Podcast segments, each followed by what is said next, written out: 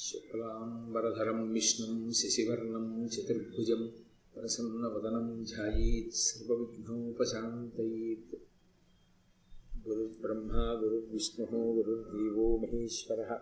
गुरुः साक्षात् परब्रह्म तस्मै श्रीगुरवै नमः।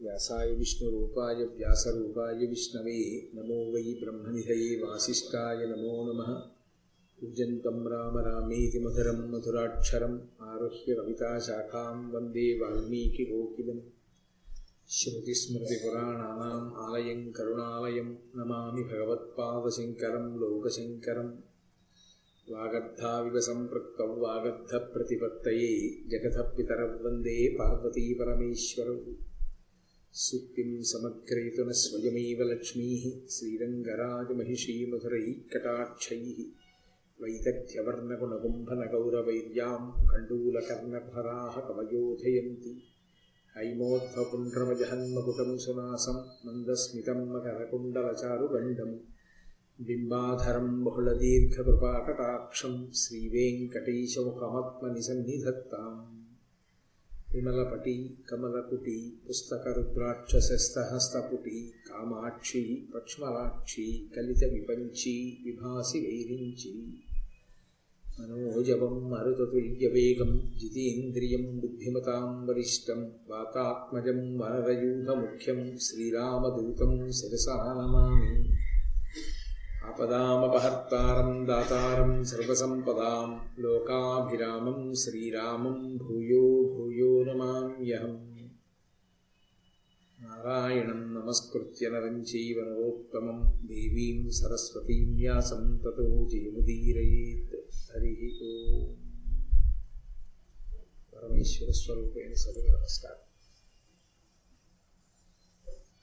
పాండవులు వనసంచారం చేస్తున్నటువంటి కాలంలో అకస్మాత్తుగా వారికి ఇబ్బంది కలిగిందని కిమ్మీరుడనేటటువంటి రాక్షసుడు పాండవులు వన సంచారం చేస్తుండగా అడ్డగించాడని ఆ కిమ్ము కిమ్మీరుడనేటటువంటి రాక్షసుడిని భీమసేనుడు వధించాడని ధృతరాష్ట్రుడితోటి విదురుడు చెప్పినటువంటి ఆఖ్యానం ఆ కిమ్మీరుడనేటటువంటి రాక్షసుడికి భీముని యొక్క దర్శనం అకస్మాత్తుగా లభించింది. ఎప్పటి నుంచో చూడాలనుకుంటున్నాడు. చూడాలనుకోవడం కాదు భీముణ్ణి చంపాలి అని ఆయనకు ఒక పెద్ద కోరిక. అనవుడు రాక్షసుండట్టహాసంబుతో ఎట్టెట్టు భీముంటే ఈతడు ఏమి పుణ్యమో వీనినిప్పుడు సంపదాంతునో ఇనియున్నచో తాన అరుంగుదించే అధికుమాయన్న బకాసురుడు నా ఇష్టసకుడు హిడింబాసురుని చంపియున్న కలు మృంగి జీర్ణంబు కావింతు. వాతాపిదడయక మృంగిన తపసి ఎట్లా? ఆ కిమ్మీరుడనేటటువంటి రాక్షసుడు పెద్ద అట్టహాసం చేస్తూ రాక్షసమాయా ప్రదర్శనం చేశాడు. భయపడినటువంటి ద్రౌపదీదేవిని పాండవులు ఐదుగురు రక్ష చేసి పురోహితుడైనటువంటి ధౌమ్యుణ్ణి పిలిచి ఏమిటి రాక్షసమాయ మమ్మల్ని ఇలా అడ్డగించాడు అని ప్రశ్నిస్తే తనకున్నటువంటి మంత్రశక్తి చేత రాక్షస మాయనంతటినీ కూడా ధ్వంసం చేశాడు ధౌమ్యుడు. అప్పుడు ధర్మరాజు గారు అడిగాడు ఎవరు నువ్వు? ఎందుకు మా మార్గాన్ని అడ్డగించావు? ఆయన నా పేరు కిమ్మీరుడు. నేను సాక్షాత్తుగా అదిగో బకాసురుని యొక్క తమ్ముణ్ణి. హిడింబాసురుడు నాకు అత్యంత ప్రియమైనటువంటి స్నేహితుడు. అటు బకాసురుణ్ణి ఇటు హిడింబాసురుణ్ణి కూడా సంహరించినటువంటి వాడు భీమసేనుడు. ఎప్పుడెప్పుడు ఈ భీమసేనుణ్ణి నేను చూస్తానా సంహరిస్తానా అని ఎదురు చూస్తున్నటువంటి సమయంలో నా కలల పంటగా అనుకోకుండా ఇవాళ భీమసేనుడి దర్శనమైంది. కాబట్టి నేను ఇప్పుడు ఈ భీముణ్ణి మిమ్మల్ని సంహరించి తినేస్తాను. నేను ఈ వనంలో జంతువుల్ని మనుష్యుల్ని తింటూ ఉంటాను. దేవతలు కూడా నాతో యుద్ధం చెయ్యలేరు అని ప్రగల్భాలు పలికి ఆయన పాండవులతో యుద్ధానికి సన్నద్ధుడయ్యాడు. వెంటనే ధర్మరాజు గారు చేసినటువంటి సంజ్ఞని అందుకున్న వాళ్ళై ఆయన రక్కసునకు అలిగిన అగ్రజు నలుక ఎరిగి వీరుడర్జనుండు మనసి గాంధీవంబుమో పెట్టే సునిశిత ఖడ్గపాణులైరి కవలునంతా. అర్జునుడు వెంటనే గాంధీవాన్ని సిద్ధం చేసుకున్నాడు. నకుల సహదేవులు తమ ఖడ్గములను సిద్ధం చేసుకున్నారు. ఈ సమయంలో భీమసేనుడికి కిమ్మీరుడికి ప్రచండమైనటువంటి యుద్ధం జరిగింది. అక్కడ ఉన్నటువంటి చెట్లు రాళ్ళు అన్నిటినీ ఒకళ్ళ మీద ఒకళ్ళు విసురుకున్నారు. ఎట్టకేలకి భీమసేనుని యొక్క భుజపరాక్రమం చేత మల్ల యుద్ధంలో కిమ్మీరుడు సంహరింపబడ్డాడు. ఆ విధంగా కిమ్మీరుడనేటటువంటి రాక్షసుని యొక్క రాక్షసుని యొక్క సంహారమునకు వీళ్ళ వనవాసము ఉపయుక్తమైంది. పరమేశ్వరుడు ఏది చేసినా దాని వెనక ఏదో ఉంటుంది. పైకి కనపడదు అప్పటికప్పుడు. కానీ పాండవులు అరణ్యవాసానికి వెళ్ళడం రాక్షసుల యొక్క సంఖ్యని తగ్గించడానికి భూమి ఎందు ధర్మము నిలబడడానికి కారణమైంది. రెండు అరణ్యవాసం చేసినటువంటి పాండవులు ఎన్నో వెతలు పడుతూ ఉంటారు అని ధృతరాష్ట్రుడు దుర్యోధనుడు అనుకున్నారు. కానీ సహజ పరాక్రమోపేతులైనటువంటి పాండవులు దేనికి వెరవక. కిమ్మీరుడు వంటి రాక్షసులు ఎదురు వచ్చినప్పుడు తమ భుజ పరా పరాక్రమము చేత సంహరించగలిగారు. అంటే దేవతానుగ్రహము కలిగినటువంటి వారికి ధర్మపథమునందున్న వారికి ఎప్పుడూ భగవంతుని యొక్క అనుగ్రహం ఉంటుంది.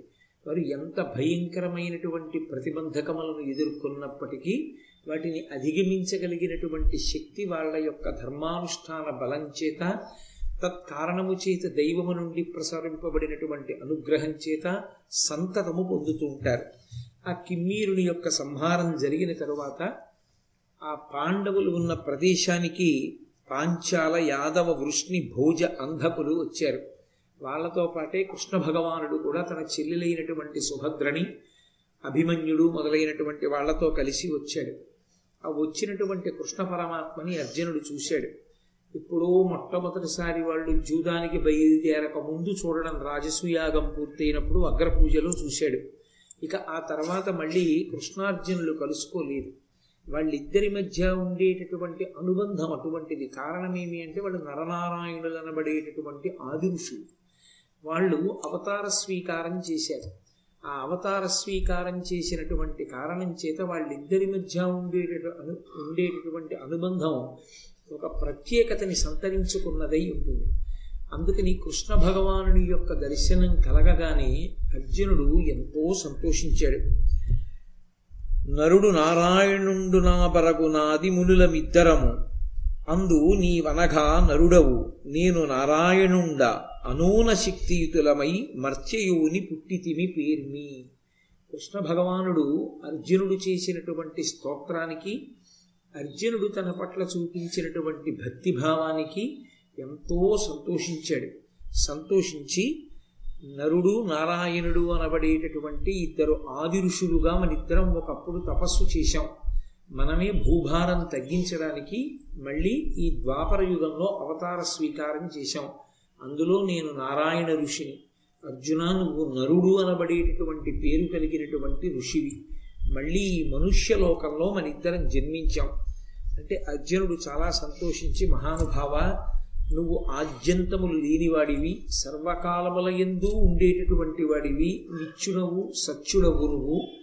నువ్వు గంధమాదన పర్వతం మీద పదివేల సంవత్సరములు కేవలము దుంపలు మొదలైనటువంటివి తింటూ తపస్సు చేశావు. అలాగే పుష్కర తీర్థంలో పదకొండు వేల సంవత్సరములు కేవలం నీళ్ళు తాగుతూ తపస్సు చేశావు. ప్రభాసతీర్థంలో దేవమానంలో వెయ్యి సంవత్సరాలు ఒంటికాలి మీద నిలబడి తపస్సు చేశావు. సరస్వతీ నదీ తీర్థంలో పన్నెండేళ్ళు అనేకమైనటువంటి విశిష్టమైన వ్రతములను ఆచరించావు. కుబేరుని యొక్క తోట అయిన చైత్రరథము అనబడేటటువంటి ఉద్యానవనంలో నువ్వు అనేకమైనటువంటి యజ్ఞములను నిర్వహించావు కృష్ణ. ఒక్కొక్క యజ్ఞాన్ని నిర్వహించినప్పుడు కోటి మేలిమి బంగారు నాణిములను బ్రాహ్మణులకు దానం చేశావు. నువ్వే ఒకనకొకప్పుడు ఇంద్రుడికి తమ్ముడవై ఉపేంద్రుడన్న పేరుతో వామనమూర్తిగా అదితి కశ్యపులకు ప్రాదుర్భవించి ఇంద్రుడికి మళ్ళీ బలిచక్రవర్తి దగ్గర పుచ్చుకుని రాజ్యం ఇవ్వడం కోసమని మూడు అడుగులు దానమడిగి ఈ బ్రహ్మాండములన్నిటినీ కూడా మూడు అడుగుల చేత కొలిచి ఆక్రమించి ఆ బ్ర సామ్రాజ్యాన్నంతటినీ మళ్ళీ దేవేంద్రుడికి ఇచ్చావు. దేవేంద్రుడికి తమ్ముడిగా పుట్టావు కాబట్టి నీకు ఉపేంద్రుడు అని పేరు వచ్చింది ఇన్ని ఘనకార్యములు చేసినటువంటి మహానుభావుడవు. నీవు సాక్షాత్తు శ్రీ మహావిష్ణువువి. నా అదృష్టం కొద్దీ నాకు ఇష్ట సకుడవై బంధువువై నా ప్రాణమై నాతో కలిసి తిరుగుతున్నావు అని శ్రీకృష్ణ భగవాను అర్జునుడు స్తోత్రం చేస్తే ఆయన ఎంతో ప్రీతి పొందారు. కృష్ణార్జునుడు ఇద్దరూ కూడా సంతోషంగా మాట్లాడుకుంటున్నటువంటి సమయంలో ద్రౌపదీదేవి వచ్చి ఆమె యొక్క బాధ చెప్పుకోవడం ప్రారంభం చేసింది. ఇందుచేత ఆనాడు తన భర్తలు ఐదుగురు కూడా ఆ కపట జ్యూతమునందు ఓడిపోయి వాళ్ళు ద్రౌపదీదేవిని రక్షించలేనటువంటి స్థితి ఎందు పడిపోతే ఆనాడు ఆమె శరణాగతి చేసింది కృష్ణ భగవాను శరణాగతికి చాలా విశేషమైనటువంటి శక్తి ఉంటుంది. శరణాగతి అంటే ఇక మనము ఏ ఉపాయాన్ని ఏ మార్గాన్ని పట్టుకోకుండా మన యొక్క అశక్తతని మాత్రమే వెల్లడించి మన బలహీనతని పరమేశ్వరుడికి చెప్పి పరమేశ్వరుడు మనని రక్షించాలని త్రికరణ శుద్ధిగా చేసినటువంటి ప్రార్థనకి శరణాగతి అంటారు. శరణాగత దీక్ష అని పడుతూ ఉంటారు. అది దీక్ష పట్టేది కాదు నిజానికి. శరణాగతి అనేటటువంటిది నోటితో శ్లోకాలు పద్యాలు చదవడము కాదు. శరణం ప్రపద్యే అంటే శరణాగతి అవ్వదు. శరణాగతి చాలా చాలా కష్టం. శరణాగతి చెయ్యడం అంటే అంత తేలికైన విషయం ఏం కాదు. శరణాగతి చేస్తే పరమేశ్వరుడంతటి వాడు వశుడైపోతాడు. త్రికరణ శుద్ధిగా శరణాగతి చేసినటువంటి భక్తుని యొక్క మాటకి పరమేశ్వరుడు లొంగినవాడై ఎలా భక్తుడు చెప్పాడో అలా ఆయన నడుచుకోవలసి ఉంటుంది. అద్వైతమునందు నయితి నయితి నయితి అంటూ చిట్ట చివరికి పరమేశ్వరుణ్ణి అనుభవంలోకి తెచ్చుకునేటటువంటి మార్గం ఇదో అది ఈ శరణాగతి మార్గము ఒక్కచోటే కలుసుకుంటాయి. శరణాగతి అంత తేలికైన విషయము కాదు. నేను నా యొక్క బలహీనతలన్నిటినీ కూడా త్రికరణ శుద్ధిగా భగవంతుడికి చెప్పాలి. నన్ను నేను రక్షించుకోలేను అన్న విషయంలో పూనిక పొందాలి. పొంది దాన్ని భగవంతుడికి చెప్పాలి. చెప్పి నువ్వే నన్ను రక్షించాలని అడిగితే దాన్ని శరణాగతి అంటారు. గజేంద్ర మోక్షణంలో చూడండి. గజేంద్రుడు ఇక నన్ను నేను రక్షించుకోలేనని భగవంతుడికి విజ్ఞాపన చేస్తే పరమేశ్వరుడే పరిగెత్తుకు వస్తాడు. రుక్మిణీదేవి శరణాగతి చేస్తే శ్రీకృష్ణ భగవానుడు పరిగెత్తుకు వస్తాడు. విభీషణుడు శరణాగతి చేస్తే రామచంద్రమూర్తి ఆశ్రయం ఇస్తారు. శరణాగతి అన్నది సనాతన ధర్మమునందు ఒక మహోత్కృష్టమైనటువంటి సిద్ధాంతం. కాబట్టి ఆ ద్రౌపదీదేవి శరణాగతి చేసింది ఒకనొకనాడు కురుసభలో. ఆమె యొక్క వలువలు ఊడుస్తుంటే ఆమె తన మాన సంరక్షణార్థమని కృష్ణ భగవానుణ్ణి మనసులో స్మరించి శరణాగతి చేసింది. శరణాగతి అన్నది ఎంత మెల్లగా చేసినా భగవానుడు వినగలడు. ఎందుకనంటే ఆయన ఎక్కడో ఉండేవాడు కాదు. ఇక్కడే ఉంటాడు. ఇక్కడే ఉంటాడు కాబట్టి ఆయనకి వినపడనిది ఏది ఉండదు. కాబట్టి వెంటనే ప్రయోజనాన్ని ఇస్తుంది. ఆనాడు యథార్థానికి తనని రక్షించినటువంటి వాడు కృష్ణుడు. కృష్ణుడు రక్షించాడన్న సంతోషం ఒక పక్కన ఉన్నా ఆమె మనసులో ఉండిపోయినటువంటి పెద్ద బాధని ఆమె కృష్ణ భగవానుడితో చెప్పుకుంటారు. చిత్రం చూడండి. కొంతమంది దేహబంధుత్వానికి ఎక్కువ విశేషాన్ని ఇస్తారు దాన్ని ఎక్కువ ప్రాధాన్యతతో కూడుకున్నటువంటి విషయంగా భావన చేస్తారు. కొంతమంది దేహబంధుత్వానికి ఎక్కువగా ఆ ప్రాధాన్యత ఇవ్వరు. భగవంతుడితోడి భాగవతులతోడి సంబంధానికే ఎక్కువ ప్రాధాన్యత ఇస్తారు. యథార్థమునకు జీవితంలో దేహబంధువులకు స్థానం ఇవ్వకూడదని లేదు. కానీ భాగవతులతోటి సంబంధము ఏది ఉంటుందో అదే మన అభ్యున్నతికి హేతు అవుతుంది. భగవత్ సంబంధము భాగవత సంబంధము ఈ రెండు అభ్యున్నతికి కారణములు. ద్రౌపదీదేవికి ఎదురుగుండానే దృష్టజ్యుమ్నుడు కూడా వచ్చాడు అన్నగారు. ఆయనతో కూడా మాట్లాడి తన బాధ చెప్పుకోవచ్చు కానీ ఆమె దృష్టజ్యుమ్నుడితో చెప్పదు. తన కడుపులో ఇంత బాధ ఉన్నా ఇన్నాళ్ళ నుంచి పాండవులకు చెప్పలేదు. ఆమె కృష్ణ భగవానుడికి చెప్పుకుంది. ఎందుకని అంటే వరసకి అన్నగారవుతాడని చెప్పుకున్నది కాదు. కృష్ణ భగవానుడి తత్వమేమో ఆమెకు తెలుసు. కృష్ణ భగవానుడు బంధువు కేవలము దేహ సంబంధం చేత ఎక్కడో చుట్టరికంలో అన్నగారు అనుకుంటే సభలో తన కంటి ఎదుట లేని వ్యక్తిని మనసులో స్మరించి శరణాగతి చేసినంత మాత్రం చేత రక్షించగలిగిన సామర్థ్యముతో ఉంటాడని నమ్మవలసిన అవసరం ద్రౌపదీదేవికి లేదు. కాబట్టి ఆమె అలా స్మరించాలంటే నుండి కూడా స్మరించవచ్చు ఆమె కృష్ణ భగవానుని యొక్క భగవతత్వం ఎరిగినటువంటి తల్లి. అందుకే కారణజంగురాలు అయోనిజ అగ్ని సంభవ యజ్ఞశీని అటువంటి ద్రౌపదీదేవి కృష్ణ భగవానుడు కనపడితే వెళ్ళి ఒక మాట చెప్పింది. కృష్ణ కర్ణు నగవు లోకగర్హితుండకు దుస్ససేను చేయిది కంటే సికియ పోలె నడరి నా మనంబున అతిదారుణ క్రియ నేర్చుచున్న ఎది మహీధరుండా. ఈ భూమినంతటినీ ధరించినటువంటి వాడా నా మనస్సుని ఒకటి కలచి వేస్తుంది అది ఏమిటో తెలుసా? ఇద్దరు నన్ను అవమానించాడు. యథార్థమునకు ముగ్గురు అవమానించాడు. ఒకడు సంజ్ఞ చేసి అవమానించాడు. తొడ చరిచి వచ్చి కూర్చోమన్నాడు. దానికి విరుగుడైపోయింది. భీముడు ప్రతిజ్ఞ చేశాడు. దుశ్శాసనుడు నా బట్టలే కొలవబోయాడు. దానికి నాకు చాలా బాధ కలిగింది. దానికి భీముడు ప్రతిజ్ఞ చేశాడు. ఈ రెండిటికన్నా నన్ను ఎక్కువ బాధ పెట్టింది ఏమిటో తెలుసా లోకంలో? కర్ణుడు నవ్విన నవ్వు నన్ను ఎక్కువ బాధ పెట్టింది. ఒక మహాపతివ్రత అయినటువంటి స్త్రీ ఎంత బాధపడి అంత దుఃఖపడి జ్ఞాపకం వచ్చినప్పుడల్లా ఆమె సిగ్గుపడేటట్టుగా అంత వెకిలి నవ్వు నవ్వగలిగాడు అంటే అసలు ఎంత ప్రమాదకరమైనటువంటిదో ఎప్పుడు పడితే అప్పుడు ఎక్కడ పడితే అక్కడ ఎలా పడితే అలా నవ్వడం అన్నది ఎంత ప్రమాదకరమో అర్థం చేసుకోవచ్చు. నిజంగా ఒక నవ్వు అంత బాధ పెడుతుందని తెలుసుకున్న ద్రౌపదీదేవి తాను కూడా అలా నవ్వినదే అయితే దుర్యోధనుణ్ణి చూసి తత్పాపమే తనని ఇప్పుడు కట్టి కుడుపుతోందనుకుని ఉండి ఉండేది. ఈ ఒక్క మాట చాలు ద్రౌపదీదేవి నవ్వలేదనడానికి ప్రబల సాక్ష్యం. వయసభలో దుర్యోధనుడికి భంగపాటు జరిగినప్పుడు ఆమె నవ్వలేదు అని. నిజంగా ఆవిడ నవ్వి ఉంటే కృష్ణుడితో ఇప్పుడు చెప్తుంది ఒకనాడు నేను నవ్వాను.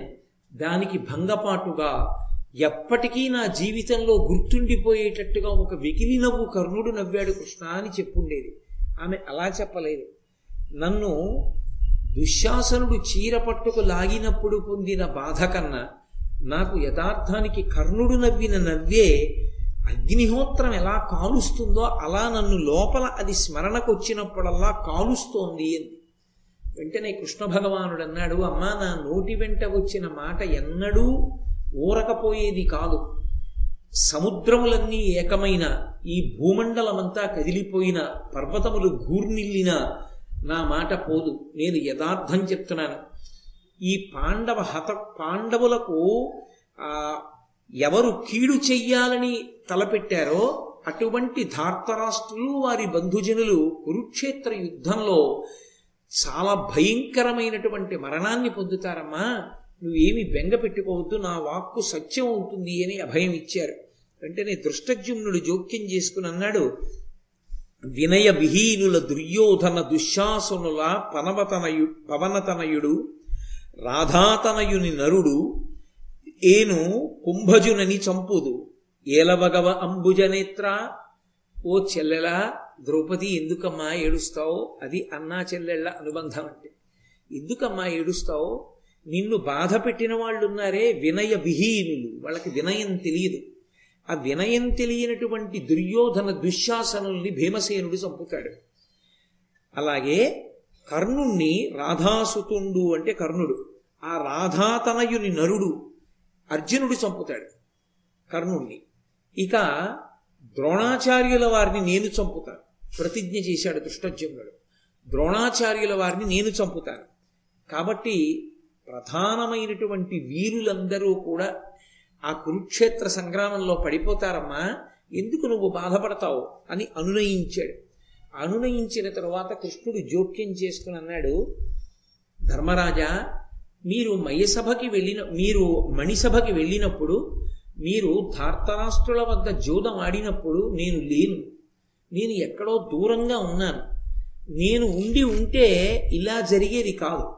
నేను తప్పకుండా జోక్యం చేసుకునేవాడిని అలా మాయాద్యూతం ఆడకూడదని ధృతరాష్ట్రుడికి దుర్యోధనాదులకు భీష్మద్రోణులకు నచ్చ చెప్పి నేను ఆ ఆట ఆపి ఉండేవాడిని కానీ ఆ సమయానికి నేను చాలా దూరంలో ఉన్నాను. సాల్వునితో యుద్ధం జరుగుతోంది అప్పుడు నేను ద్వారకానగరం మీదకి దండెత్తినటువంటి సాల్వుని నిగ్రహించడం కోసమని నేను బయలుదేరి వెడుతున్నాను. అది చాలా దీర్ఘకాలం జరిగింది ఆ యుద్ధం.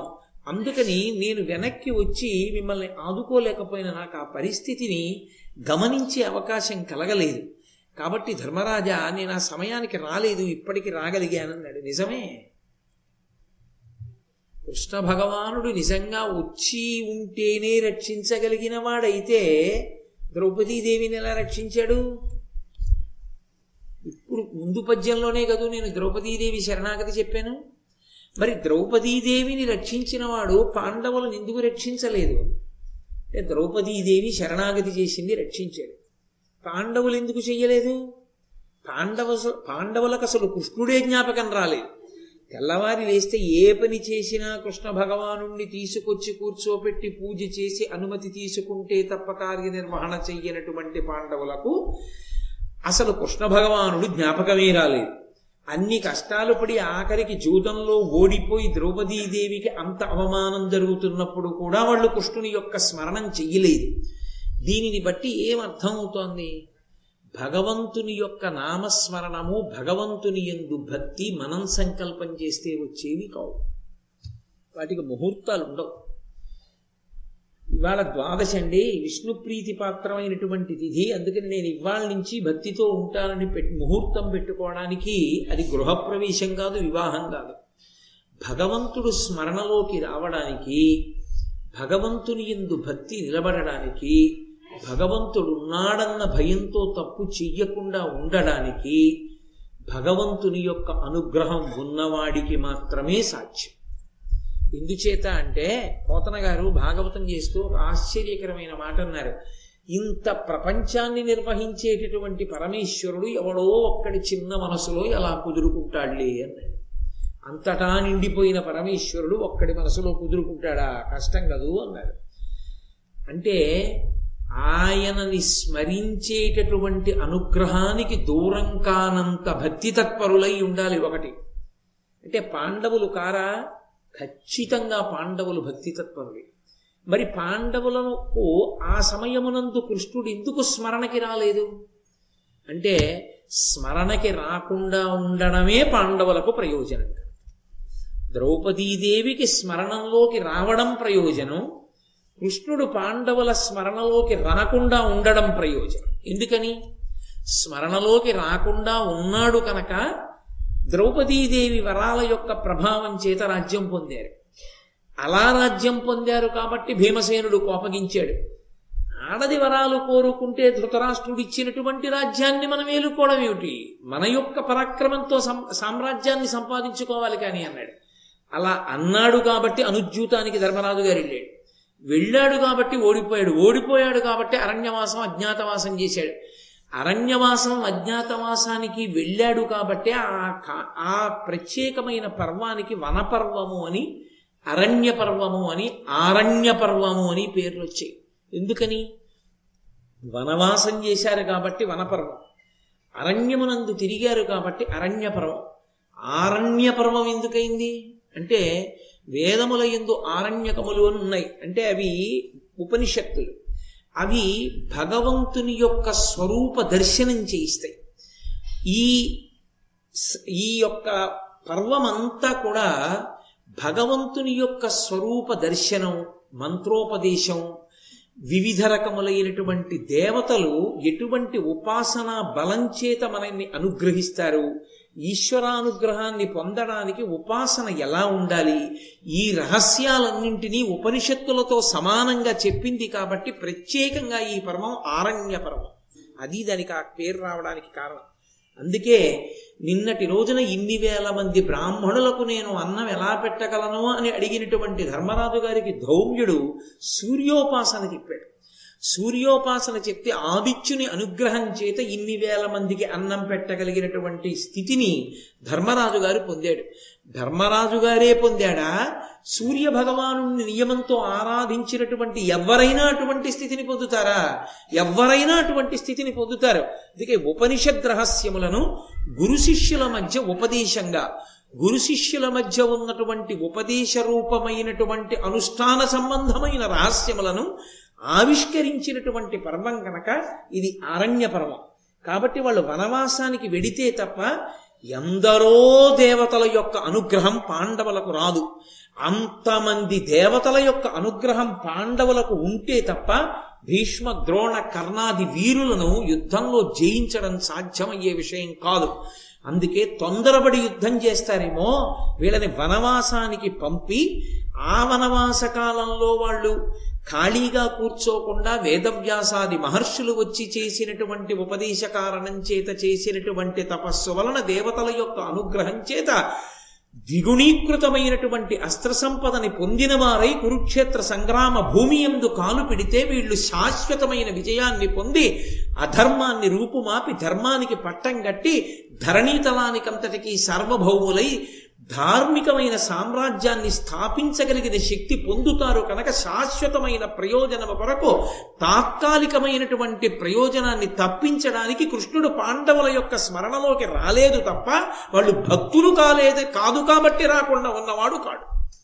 అది సిద్ధాంతం. అందుకని సభాపర్వం వెనక ఈ పర్వం రావడానికి ఈ పర్వానికి అన్ని పేర్లు రావడానికి కారణం అది. అందుకే ఈ పర్వం చాలా శక్తివంతమైనటువంటి పర్వం. ఈ పర్వాన్ని విన్న కారణం చేత దేవతల యొక్క అనుగ్రహం కలుగుతుంది. ఎవరు భక్తి శ్రద్ధలతో వింటారో అలా విన్న వాళ్ళందరికీ కూడా దేవతల యొక్క అనుగ్రహం కలుగుతుంది. అందుకే ఆ పర్వం అంత గొప్పది. ఎందరో మహాపురుషులైనటువంటి గురువుల యొక్క పేర్లు వినపడుతుంటాయి వాళ్ళు వెళ్ళి మంచి మాట చెప్దామని ప్రయత్నం చేస్తే వినని వాడు వాళ్ళ మాటకు పడిపోతాడు. నిన్నటి రోజున మీరు విన్నారుగా మైత్రేయ మహర్షి మాటకి దుర్యోధనుడు పడిపోవడానికి కావలసినంత పాపాన్ని వండుకోలా? ధిక్కరించి ఎవరు వాళ్ళ మాట విన్నారో వాళ్ళు దేవతల యొక్క దర్శనాన్ని పొందుతారు. దేవతా దర్శనాన్ని పొందడం కాదు. యథార్థంగా మాట్లాడాలి అంటే ఒక్క అర్జునుణ్ణి మీరు తీసుకోండి. ఆరణ్య పర్వానికి ముందు ఉన్న అర్జునుడి బలాన్ని ఆరణ్య పర్వం తర్వాత అర్జునుడి యొక్క బలాన్ని మీరు అసలు పోల్చడం కుదరదు. శివదర్శనమైన తరువాత ఉన్నటువంటి అర్జునుడు దేవతలను కాని రాక్షసులను కాని మనుష్యులను కాని ఎవరినైనా ఓడించగలిగినటువంటి శక్తి సంపన్నుడు. అంతకు ముందున్న అర్జునుడు అంత పరిపూర్ణమైనటువంటి శక్తి కలిగిన వాడు కాడు. ఇంతమంది దేవతల అనుగ్రహానికి వీళ్ళ అరణ్యవాసం కారణమైంది. అలా అనుగ్రహించడానికే కృష్ణుడు వాళ్ళ స్మరణలోకి రాలేదు. అంతే తప్ప పాండవులకు అప్పుడు స్మరణలోకి రాకుండా ఉండడం భగవంతుని యొక్క అనుగ్రహం లేకపోవడానికి హేతువని చెప్పడానికి అవకాశం లేదు. అందుకే కృష్ణుడు చెప్తున్నది సత్యం. నేను మీ దగ్గరకు రాలేకపోయాను మిమ్మల్ని నేను రక్షించలేకపోయాను అన్న మాటలో అర్థం నేను మీ స్మరణలోకి వచ్చే అవకాశం కూడా మీకు ఇవ్వలేదు కానీ